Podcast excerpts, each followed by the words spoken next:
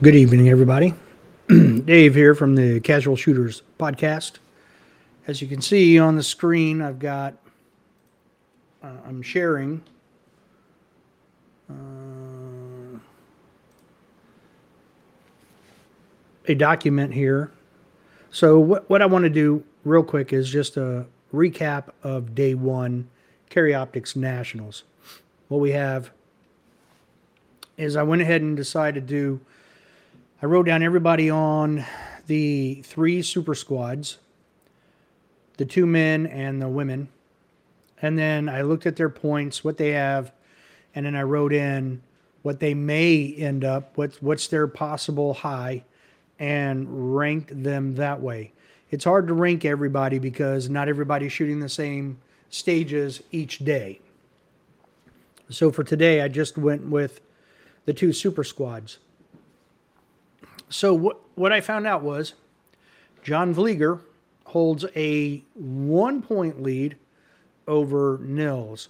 It's it's almost two, technically, but overall he can score a possible 2176 um, and Nils can still get a 2175 but they each have over 670 points so they're within two points of each other. Jay Beal is in third.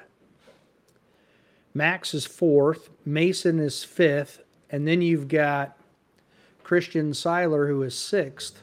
I don't know why those are out of order. Um, then you have Garin. You have Trace Decker. You have Simon Joseph Echavez Racaza. So JJ is down at ninth. And I'm not sure what what was going on with him today. Um, not being able to be there and watching it live, who knows?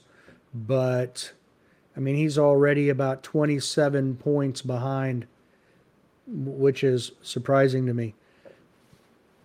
So in 10th, you have Shane Coley, then Lane Grease, Jeremy Story, Brantley Merriam, uh, Mike Seeklander's 14th, then Jacob Hetherington he's a good bit behind right now too. He's he's about 51 points behind Vlieger at the moment. Um, then you have Andrew Hyder, Jared Clinton, Clanton, I'm sorry, uh, Tim Dundery, Brian Jones, Luke Cow, Aaron Edens, Sean Griffith, Tanner Wright, and John Browning. That rounds out the two super squads. Now, there were 511 people signed up to shoot this. You had 11 people drop out at the last minute, so I dropped you down to 500. And then there have been 14 disqualifications thus far. So we're down to 486. So we're down 25 shooters already. Now, on the female side, you've got Morgan with a 16 point lead after day one over Justine Williams. And then there's a gap. It's a 58 point gap, actually between Justine and, and Becky Yackley, who is third. Now remember, I'm only counting the people on the super squad. I do have some other people at the bottom we're going to talk about in just a moment. Um, Nils' wife, Jessica Jonasson, is fourth, then Kay Lane, Linda Turnbull, Ashley Robertson. I was like, Ashley Robertson. I was like, oh, that's right. I forgot Ashley Ruark got married. She's now Ashley Robertson. She's in seventh. Jessica Morrow's eighth. Gabby, there's a big gap between her and Gabby, but Gabby coming off the knee injury and surgery, she's not moving very fast. So she's down uh, in ninth. I took the two guys out of the women's super squad. They don't count. Now, here's the interesting thing Alicia Russell is shooting, very high level female shooter. She if she had been on the super squad and, and shot the same number of points and all that, she would actually be third. Uh, Rachel Harper would be fourth, and Michaela Hill would be tied with Jessica. Um, is that right? Yeah, yeah. I mean, it's hard to say again. I can't really. Um, that's not a solid fact because they shot different stages.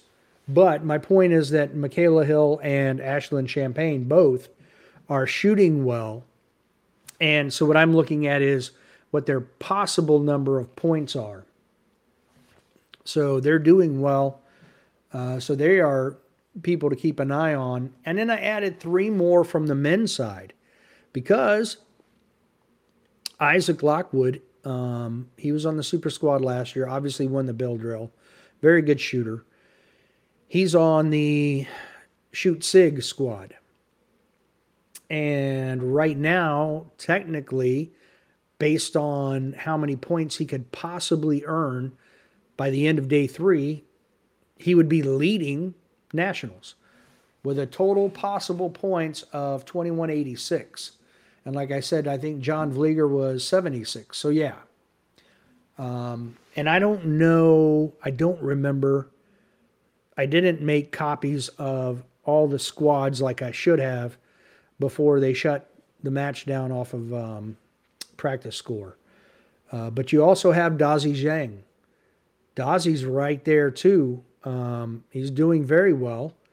Again, he's not. Sh- I don't know if he's shooting the same stages, so uh, I, I'm not really sure. And Matt Hempel, he's also doing well. Matt Hempel, uh, it it shows he uh, he can possibly end the match with as many as Nils. Nope, I'm sorry, just below Nils and John. So, but still, he's he's right up there with them. So, end of day one, very interesting. You've got Sailer in sixth, who I felt was the the favorite. Um, but you know, John Vlieger's been there every year, typically top ten. Maybe this is his year. Who knows? But I know this: I wouldn't want to be him and have Nils one point behind me uh, that's pressure I wouldn't want to feel because he's like uh, just he's like a robot, like no emotion. He just goes out and he's very consistent. Jay Beal tight third. I, it's going to be a good one. It's going to come down. I mean, you've got Vlieger, Jonasson, Beal, Michel, Lane, Decker, Sailer, Singleton, then JJ. I mean, this is going to be this is going to be an interesting one.